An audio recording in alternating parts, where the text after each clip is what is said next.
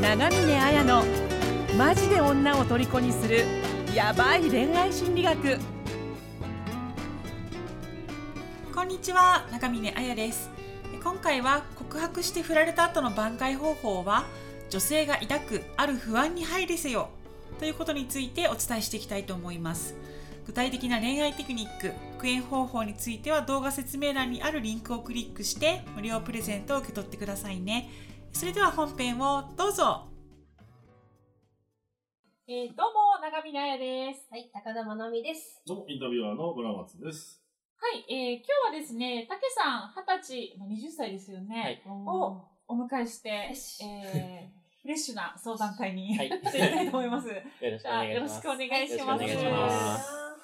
はい、じゃあ、えっ、と、相談文の方いただいているので、お願いしはい、ます。じゃあ早速相談の方を読まさせていただきます。はい。えーたけしさん20歳からの相談です、えー自分の相談は好きな女性との距離感についてです。好きな女性はバイト、かっこ、えー個別塾の一つ下の後輩で、新人研修を任された際に初めて話しました。えー以来、仕事のことでよく頼られ、仕事終わりに複数人でご飯に行くなど、次第に仲良くなっていきました。当初は別に好きな人がいたため、仲のいい後輩としてしか見ていませんでしたが、当時好きだった女性に彼氏がいることを知り、ショックを受けているとき、よく話しかけてくれたその子に少しずつ交流でき、気づけば好きになっていました。えー自分の気持ちに気づく前から、よく遊びに誘ったりもしていたものの、予定が合わず、えー同期を交えた数人でのご飯程度しか行けなかったため、えー帰りに彼女の最寄り駅まで、えーと自分の最寄り駅を通り過ぎて、えー話したりなどするもしていました。やっと予定があったかと思えば、せっかくだから複数人で行こうと言われ、その頃には彼女を好きなことに気づいて、えー好きなことに気づいていたため、恋愛対象として、えー見られていないことに焦りを覚えていました。そのためか、バイト前後、LINE ともに、えー過去結果的にしつこく誘ってしまったこと、えーさらには、えーと自分の最寄り駅まで着いてき、えー来たことが嫌だということを、えーと同期の友人経由で知り、えーまた別の友人経由で距離を、えー取りたいと言われました、えー話を聞いた当初はショックで何も考えられませんでした。しかし少し時間を置いて考えると自分の行動が普通ではないことには、えー気づいたため、それを改善し適切な距離感を保てるようになって、えー向こうから寄ってきてくれる人間になりたいです。はいというご相談はいです。、ありがとうござありがいます。とうございます。あでもこれショックですよね。そうすごいなんか自分でいただいた時にそう思って、なんかどうですか？い今もなんか苦しいなとか。そうですね、もう、あの、普通、他、なんだろう、バイトの、で、あの、出勤がよく合うので、あの、話は普通にするんですけども、うん。あの、やっぱり、なんか、まあ、自分自身が、あの、そういう話を聞いてるっていうのもあって、今までよりかはちょっと距離のある会話になってるかなっていうふうに感じていて、で、まあ、なんとか したいなとも思いつつ、どうすればいいのかわからなくて、で、今回の、あの、この相談に来たしです。うんなんかね、相手の女性と距離ができただけじゃなくて、私この周りから言われるって、ねすごい自登分。場人物が結構いますよね。うん友人経由で知ったことが結構あるんだなっていう。うん。それは結構相談してたからっていう感じですか？彼女が好きだっていうことを周りの人が知ってたから、彼女こいつだよみたいな。うんと、えっ、と、僕は、えっ、と、まあ、同期の本当に数人にしか話してなかったんですけども、うん。あの、それをし、まあ、知ってか知らずかなんですけども、あの、彼女自身も相談して、相談っていうか、あの、僕のことについて話してたみたいで、で、それでそ、その、あの、距離を取ろうって話が来たよみたいな話をそれで知ったみたいな感じです。うん。あ、ちょっと一回止めていいですか、あはいすいません。あ、大丈夫です。あ、全然全然。ちょっとね、カメラが。あら。なんかピーピーピー光ってるね。これバッテリーなんですけど、これコードにつないでるんですけど、バッテリーがない。うん。これ音声は入ってますよね。あ音声が入ってますね。この分なんかそれピピカピカした。すいません、ちょっと、確かに。なんか、大体方法あります。あ、バッテリーって1個でしたっけバッテリー1個です。でも充電で繋いでやってるのにバッテリーがってなってるんですよ。あー、カメラの問題かな。この前もそれ言ってなかったあ、言ってましたよね。言ってたと思います。で、何で治ったんだったっけなんか何かしてたら治ったよね。なんか差し、そう、配線一回配線を、違いますよ。メモリーです。メモリーかがいっぱいになっちゃった。あ、メモリーがいっぱいですね。じゃあ一回出してから、えこれね、ここに、これにメモリー入ってないんですよ、こいつ。あ、内臓。内蔵でやってるんですね。この場合はどどういう処置が必要ですか、えーとですね、ちょっと前のファイルを消すという処理が必要なんで、ちょっとお待ちください、ね。ああやさんのあの、ファミリーのなんか記録が残ってたんじゃないそうですね、あのここに入ってる運動会みたいなやつ。そういうの削除で。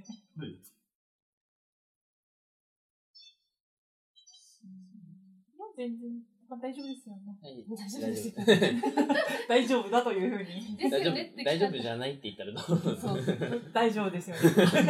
だ、だ、だ、だ、だ、だ、だ、大丈夫です。え、あの、塾で何を教えてるんですか？えっと、まあ、基本的に、あの、国語以外全部です。うーん。え、どれぐらいの年齢の人なんです？あの、えっ、と、中学生から、あの、大学受験生までを。え、そんなに、ね、教えられるんですね。うん、私も塾やってましたよ、10個。嘘だ。そうなんですね。こう、速攻。違うことじゃないですか。一応進学校出てるから、え え、でもなんか、教えるって大変じゃない勉強って。いや、でもなんだろう。あの、僕結構人に教えるの好きなので、あ、そうなんですね。だからうんあと、なんていうか、どっちかっていうと、あの、やっぱり会話メインなので、別塾なこともあって、うんうんうんうん。学校大変だねとか。まあ、それもそうですし、あの、そうですね、あの、趣味が一緒だったりすると、何ポケモンとか？もうポアンパンマンとか？あそうなんですよ。アンパンマン僕ね違います。そんな。う んまあ、そのアンパンマンは違いますけどうん、あの、それこそ、さっき言った野球であったりとか、ああ、そっかそっか。あの、本当に、あの、地元でやってるので、あのうんうん。所沢のあたりで、やってるのね。枕元、ほぼねお膝元なんで、ね枕元じゃねいいですね、いいですね。枕元枕元で。なんで結構、あの、生徒さんにも西武ファンが多くて、で、うんそれでその話したりとか。収録止めたら盛り上がっとんな。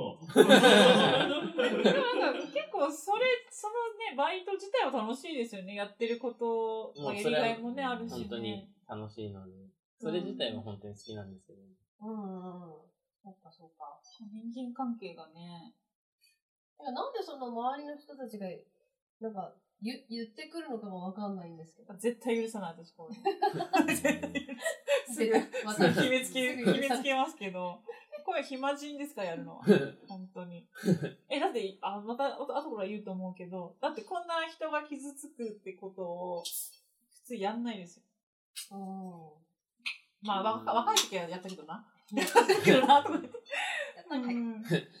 まあ、なんていうか、まあ僕も、なんだろう、その彼らに相談してたので、だからこそ、なんだろう、冷静になれよみたいな感じで言ってくれたのかなとも思ってるんですけど、ね、いけると思いますよ、すみません。ちょっとね、全部はやりきれなかったんですけど、多分今日の収録分はいけると思うんで。何の話してたっけ？えっと、どっから止めですか？どっからちょっと長く止めちゃったんで、相談文読み終えたとこからもう一回仕あ、いや、で切り直しますも、えっ、何ですかと、ショックは、だけど、女性との、その相手の女性との距離ができちゃったってことですよね。そこでの気まずさを感じているっていうところからやっていいですか？はい。OK です。はい、じゃあ、えっ、と、い。なんかもしかしたら、ちょっとカメラが一瞬止まったので、プチってねなるかもしれないんですけど、えばその相手のね、女性とのちょっとね、仲が良かったのは距離ができた中で、今同じバイトにいるから気まずいっていうところが苦しいっていう感じですよね。本当にそうです。前みたいに、あの、なんだろう。少なくとも普通に話せるくらいまでには、絶対に戻り、戻りたいっていうか、戻っそうですね、あの、空気もあれですし、うーん、あ、空気っていうのは結構その、まあ、いろんな周りの人たちもなんか巻き込んでっていう感じのを少し相談文から感じたんですけど、そういう全体の空気感みたいなのもありますか？その、まあバイト先の。スタッフ同士。全体のっていうわけじゃないんですよ。あの、結構あの、同期と、同期のやつとかと遊びに行くことが、お遊びに行ったりとかすることが多いので、うんで、それで、そのはん、その話、それこそ、あの、僕とその彼女を含めた人たちで行くってなると、ここがちょっとあれだから、みたいな感じになっちゃうのが、あれなんです。少なくとも普通の先輩後輩くらいまでには戻さないとなっていうふうには思ってて。あそっかそこがあるからみんなで行けないねみたいな、周りもこう勝手に気を使っちゃって行かないとかですかそれとも、まあ、気気まずいではあるけど行くみたいな状況。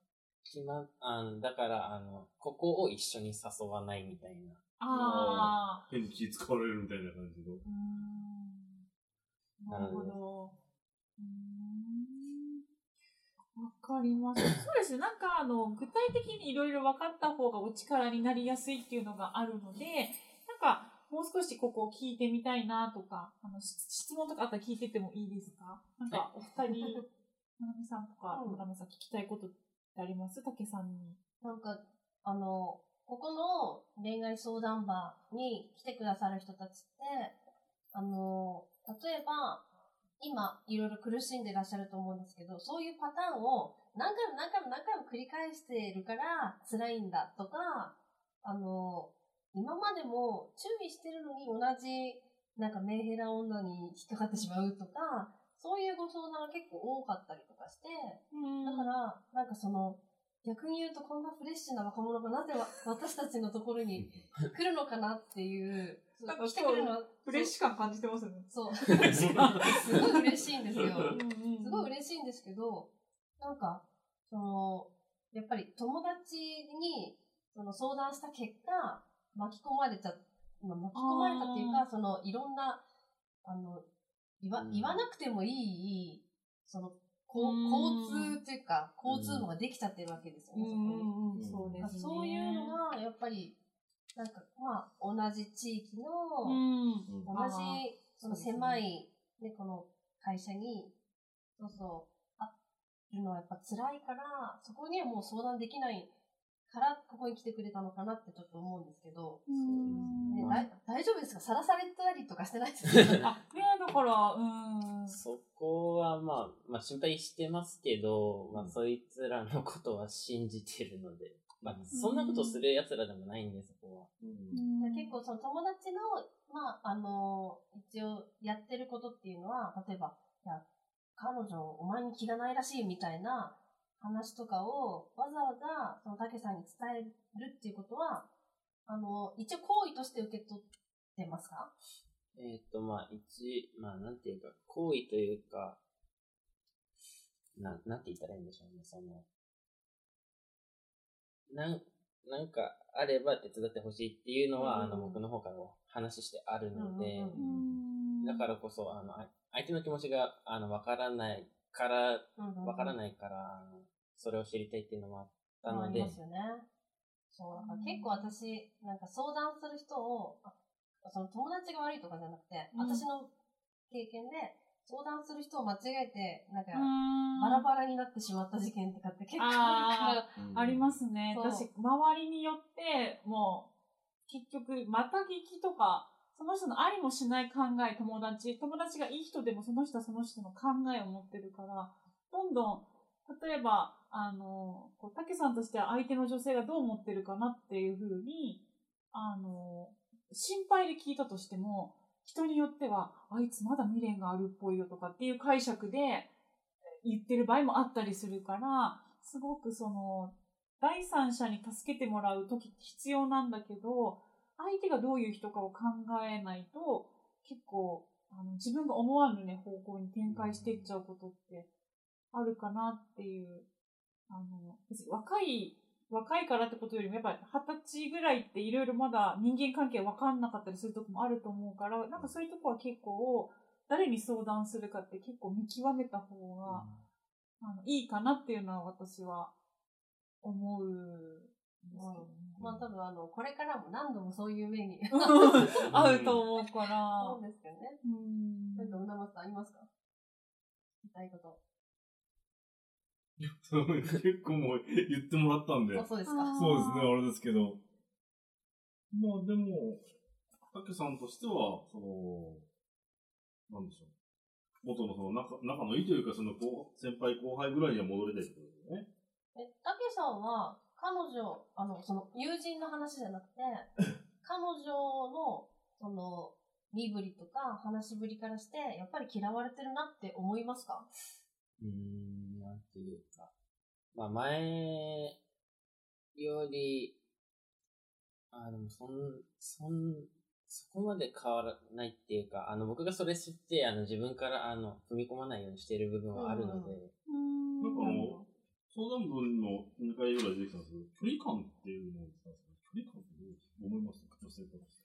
あなんか、もし、その、今回、あの、まあ、今気まずくなってるっていうよりも、これから女性と接するときにっていう時に、私はこういうこと大事にしたらいいなっていうのが一つあって、あの、なんか、こう、人を好きになったりするのとかって初めてですか？それともいっぱいこう、お付き合いしてきたとか、そその具合にもよるんですけど、どどんな感じですか？僕はあの本当に、あの、まあ恥ずかしながら、あの、女性とのお付き合いの経験がなくて。全然恥ずかしくない。全然恥ずかしくないです全然恥ずかしくない。全然恥ずかしくない。私も同じ年で、あの、恋愛初めてしましたから。いや、私、二十歳の時になっても、ね、パパ活ビッチだったからね。いいろんな経路をね、いろんな経路をみんな通ってくるんですよ。いいんです、いいんです。いや、ここにテロップでそれを恥じろってこの辺に。出てる出てる。うんうんうんうんそうか、だったら私が思うのは、あの、これ一つですね、あの、女性の心の片隅にある、ある不安っていうのを、やっぱ配慮してほしいなっていうふうに思ったの、思ったんですね。あの、なんか、えーさっきので、あの、すごい好きだっていう気持ちがあるときに、こう、電車の中で、うん。こう、自分の駅を通り越してずっと、あの、一緒に乗っていたっていううん。くだりがあったと思うんですけど、あの、やっぱり、その、女性って、例えばど、じゃあどういう不安かっていうと、夜道を一人で歩くのが怖いとか、うん。電車に乗ったら痴漢に遭うんじゃないかとか、あとはあの、二人っきりで食事に行ったけど、ホテルにこの先行くのかなとか、うん、あと、エレベーターで男性と二人きりになったけど、このまま犯されたらどうしようとかって、え、何それ大げさって思うかもしれないけど、やっぱり頭のどっかでそういう身の安全がこう守られてるかなっていう不安があるわけですよね。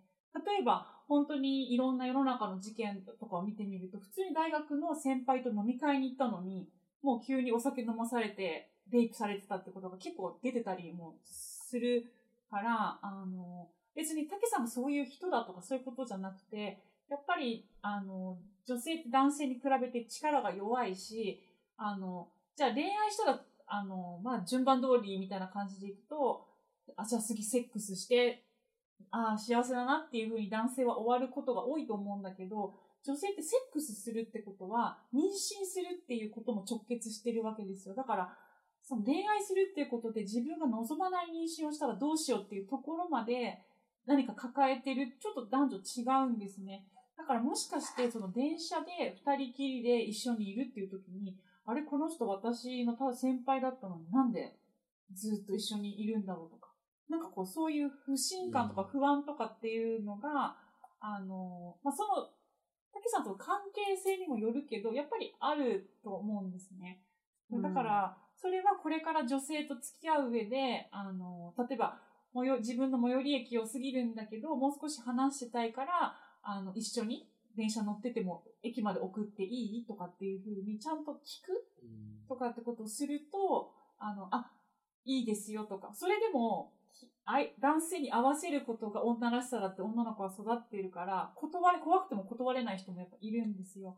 だからそれぐらいやっぱ配慮が必要だってことを知っておくと、次の恋愛とか、あの、他の女性に対しても、すごく配慮ができるんじゃないかなっていうふうにちょっと思ったので、バーッと話しちゃったんですけど、ど、どんな感じがしますか？話を聞いてみて。いや、もう本当にそうだなっていうのは、あの、その話を聞いた時に、あの、じまあ自分でもなんとなくですけど、気づいて、で、まあ、あの、やっぱりあの、今も仕事、帰り一緒になることはあるので、あの、燃えるまで行くことはやめました。うんそう、なんか、恋愛バーで何回も言うんですけど、はいその、男性からの行為は女性の恐怖っていうのがあって、あーあの、私も結構、まあ、あやさんももちろん感じたことあると思うんですけど、なんでこの人私のこと好きなのとか、うんうん。っていうのが、まだその言葉に出されてない時って結構恐怖なんですよ。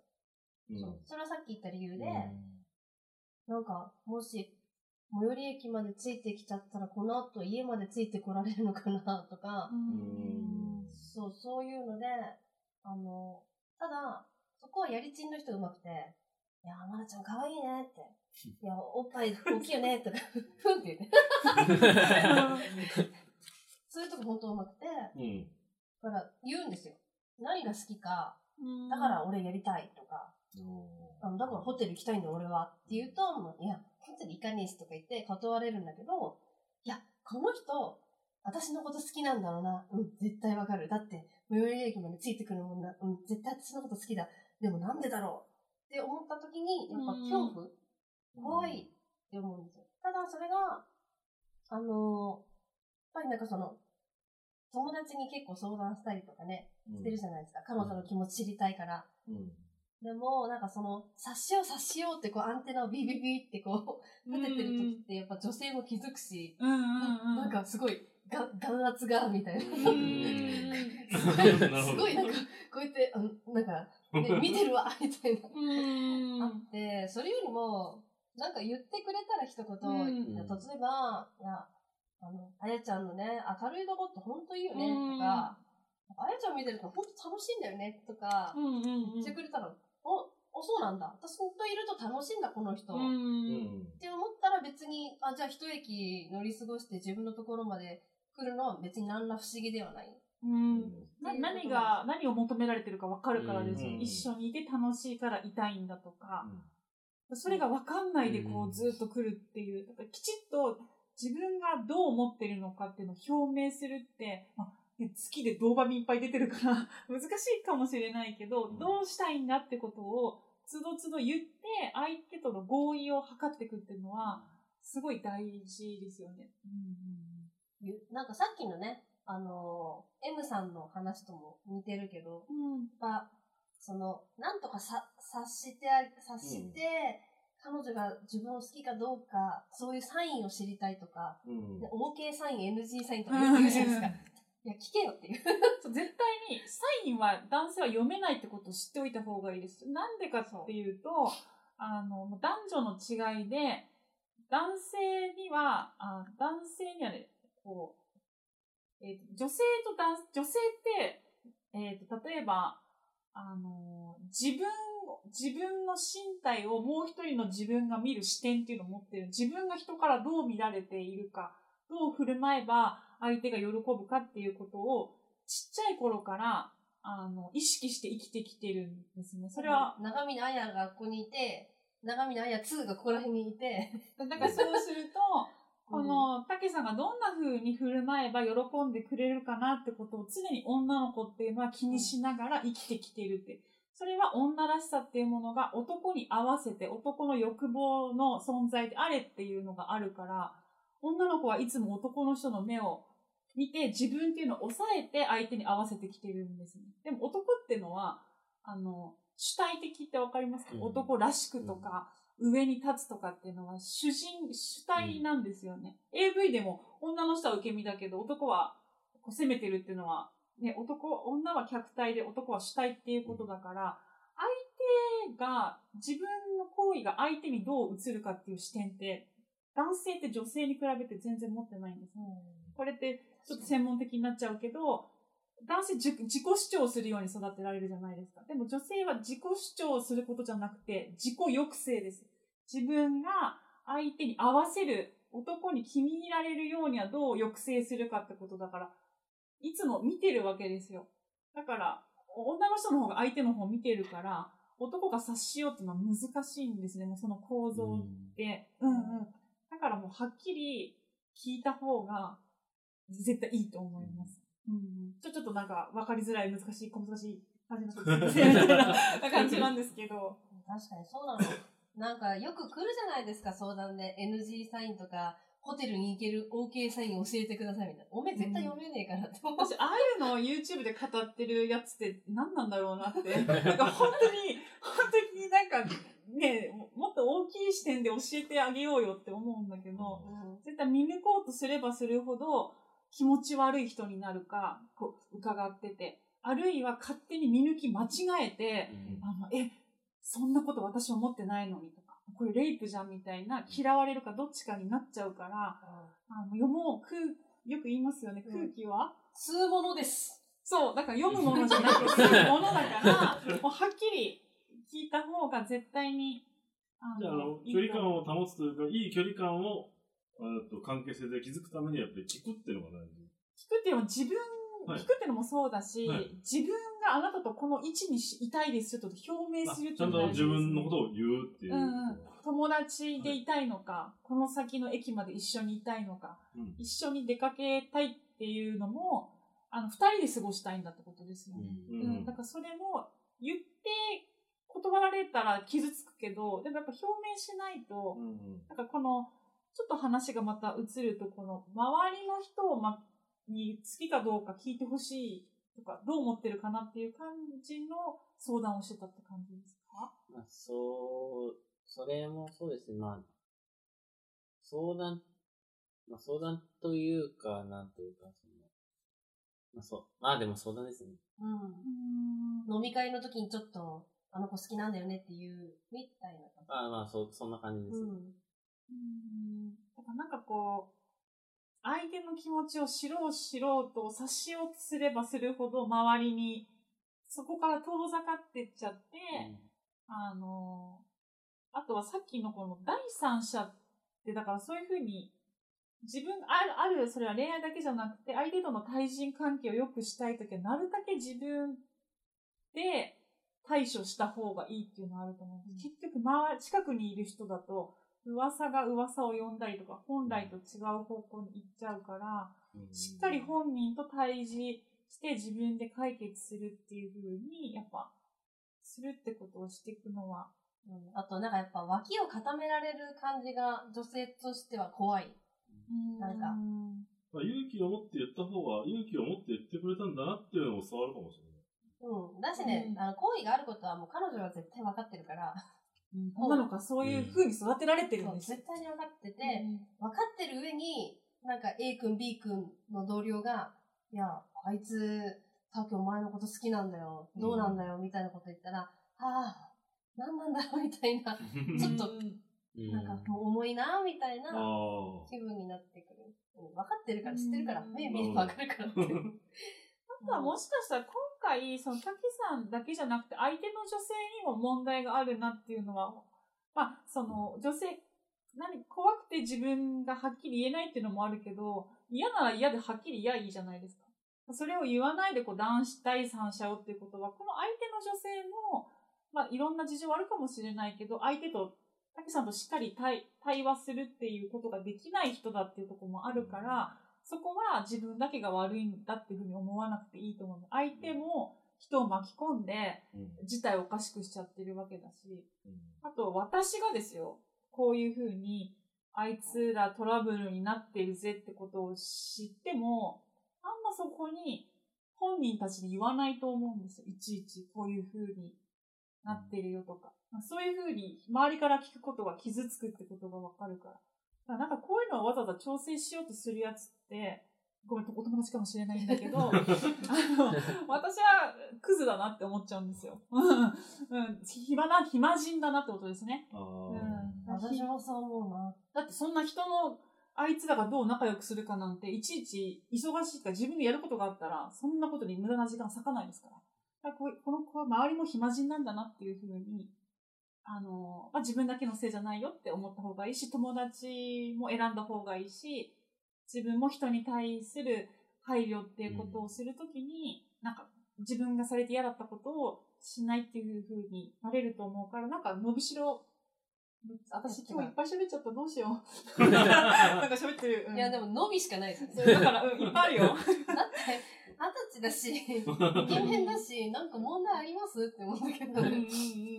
でもなんか、しかもね、ちゃんと朝、今日、今日朝なんですけど、ね、来てちゃんとところ、うんね、遠いところから、遠いところから来て、うんうんうんいやなんかもう、本当私も可能性しか感じないなって思って。なんかでも今回のこれで、女性とのコミュニケーションに臆病にならないでほしいなっていうのは。そうそう、絶対に恋愛はバッターボックスに立たないやつはダメです。あの、ベンチに、そう、ベンチに入ってるやつはチャンス回ってこないんですよ。とにかく打てなくても打ちまくるって、振る、振るってことが、あふ振らないと分かんないじゃないですか。今回振ったことはね、三振良かったですよ。あ、三振って消えちゃった。だけど、サヨナラホームラン。そうです。まだピッチャーフライかもしれない。あ、そうです、そうですね。そんな感じで。でもこの元カノ、元カノ、元カノだっこの女性も、思いっきりなんかあの、あれですよ、ビーンボール投げ、ビーンボール投げるじゃないですか。頭狙ってきましたね、なんか。バッチリってね。えうんうんうんうん。えちょっとやっぱり、ちょっと問題ある感じは、うん、しちゃいますけどね。なんか、なんか、はっきり本人に言ってみてもいいと思います。あの、なんか今回のことはこういうことを僕知らなかったから、うん怖い思いさせちゃったかもしれない。ごめんねって。うん。でも、あの、僕も周りから言われるってすごい傷ついたって。そのことで、なんか、君もね、周りをこう固めたこ、られたとか感じたんじゃないかな、みたいな。なんかそれさっぱり、うん。あの、パッと言っちゃうと一番いい関係になれるんじゃないかなって私は思いますけど。お相手もまだ若いんですよね、お相手の方も。あ後輩だからだから10代です。10代で。若い女はみんなビッチって言ってましたもんね。あ みんなメンヘラか。言ってましたもんね。ビッチ言う。すいません。若い女の、まあ若い時みんなメンヘラって言ってましたもんね。あ私まだ、なんて言うんだろう、自分っていうのが確立してないっていうか、ね、そういう時期でもあるから、うんあんまり気にしないでいいんじゃないかなって気がしますけど。じゃあ20代楽しいですよね。うんいろんな恋愛して、どうでしたか？えてか、懇親会で。まなみさん、まなみさん20代何でしたっけ？え？何でしたっけ ?20 代、パパ、パパ活と、パパ活ビッチパパ活。やばいですよ。やばいでしょ。でも大人になれるから大丈夫。はい。ということで今日はこんな感じはいで大丈夫ですかね。はいありがとうございます途中からあの、申し訳ない。機材トラブルで1カメでお送りしました。はい、申し訳ないです1日目。あ、全然ですかね。ずっとアップで2人が。じゃあどうもありがとうございました。ありがとうございましたありがとうございましたはーい。